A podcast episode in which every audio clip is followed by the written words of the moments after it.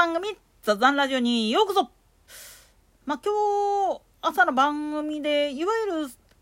女性アスリートの生理に関することでの研究っていうのが日本では遅れているっていうことで話進んでたけど、そりゃそうだよなっていう話です。なぜ日本に限らずアジア全体が男性至上主義ですから。なんでやねん。もっと言い方を変えてしまうと、基本的に男性優位にしておかないとあかんような社会構造になってしまってるがための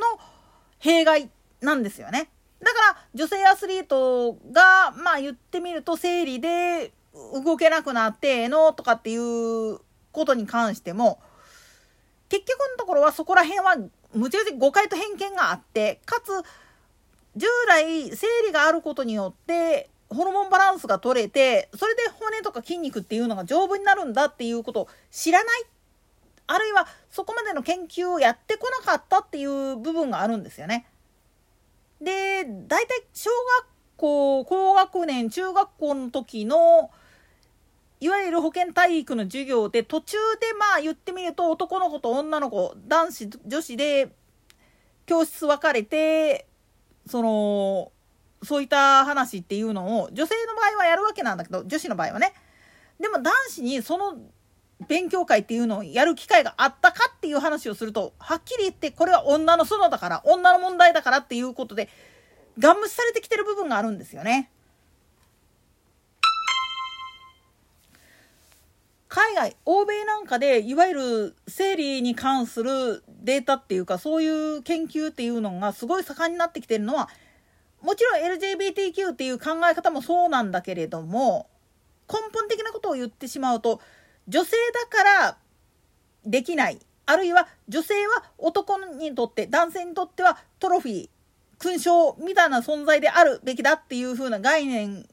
で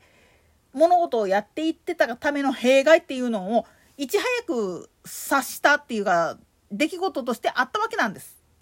それが実は第一次世界大戦第二次世界大戦といった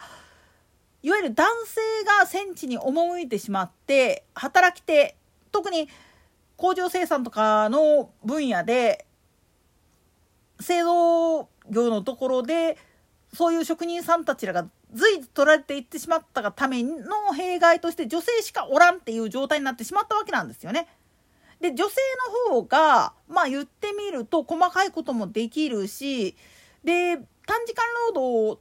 でつなぐっていう形ができるわけなんですよね。なぜかっつったら家庭を持ってるがためにその空いた時間でやるっていう形を取らざるを得ないからどうしても、まあ、ワークシェアっていう形になってで賃金買って安く済むっていう考え方が一般的だったがためにじゃあ男性が戻ってきた復員してきた時に女性の方が使い勝手いいよねっていう話になってしまってる部分があるんですよね。なんでやねん。もっと言い方を変えてしまったら今まで男が優遇されてきていたことが戦争っていうまあ言ってみたら人為的に人口減少を起こすような出来事が起きてしまうと結果としてあれ男っていなくてもいいんじゃねっていう話になってしまうわけなんです。こうなってくると女性の方がもっと動けるよねで企業としても安くまあ言ってみれば就労できる人を確保できるっていうことで女性が好まれるようになってしまうわけなんですよね。だけどやっぱりそこの支配階級としてステータスとしてっていう部分があったところ女性がそれってあんたおらんでも我々でやれるやんっていうふうに言われておっぽり出されたっていうのが現状なんですわ。なんでやねん。つまり女性の社会進出の背景にはもちろん女性側が声を上げて動いたっていうのもあるんだけれどもそれ以上に男性自身が減ってしまうような現象っていうのがあって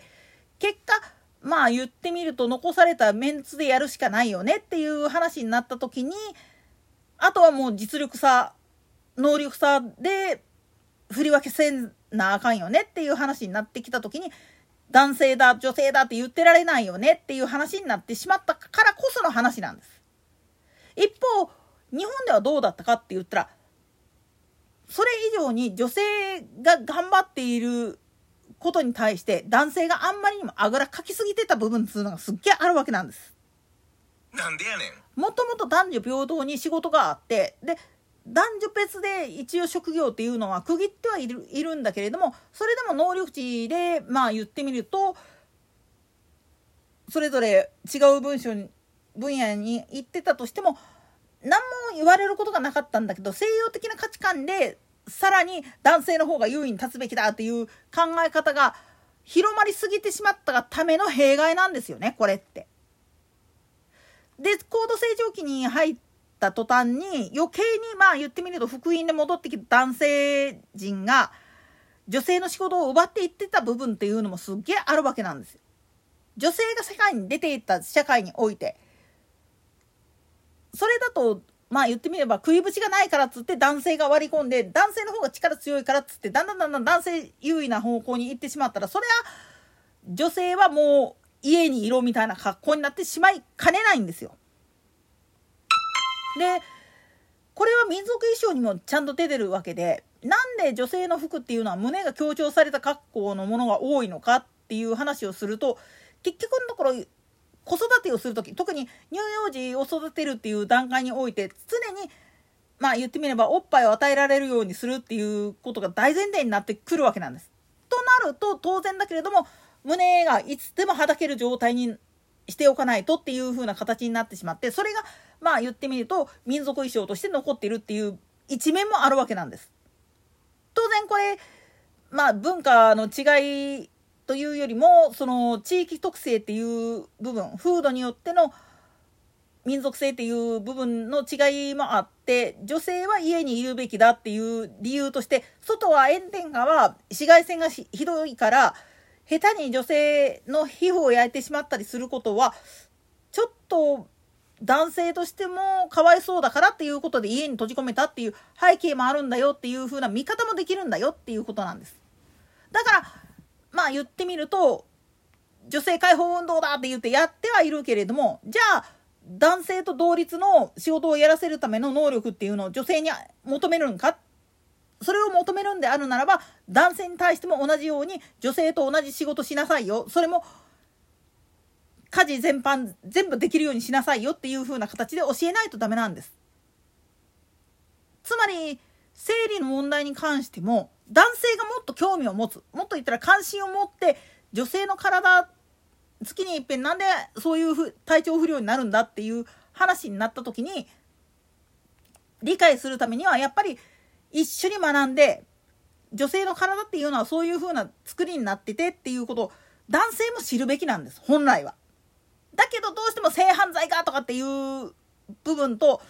男がそんなもん知る必要ないじゃん外に出て他の女捕まえたらいいんだからって。なんでやねんまあそういう風なええ加減なことをやり続けてたからこそ逆に言ったら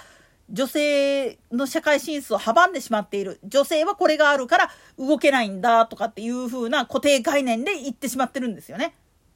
悪いけど本当にそうだと思うんであんならばもっと男の人が子育てっていうものに対して特に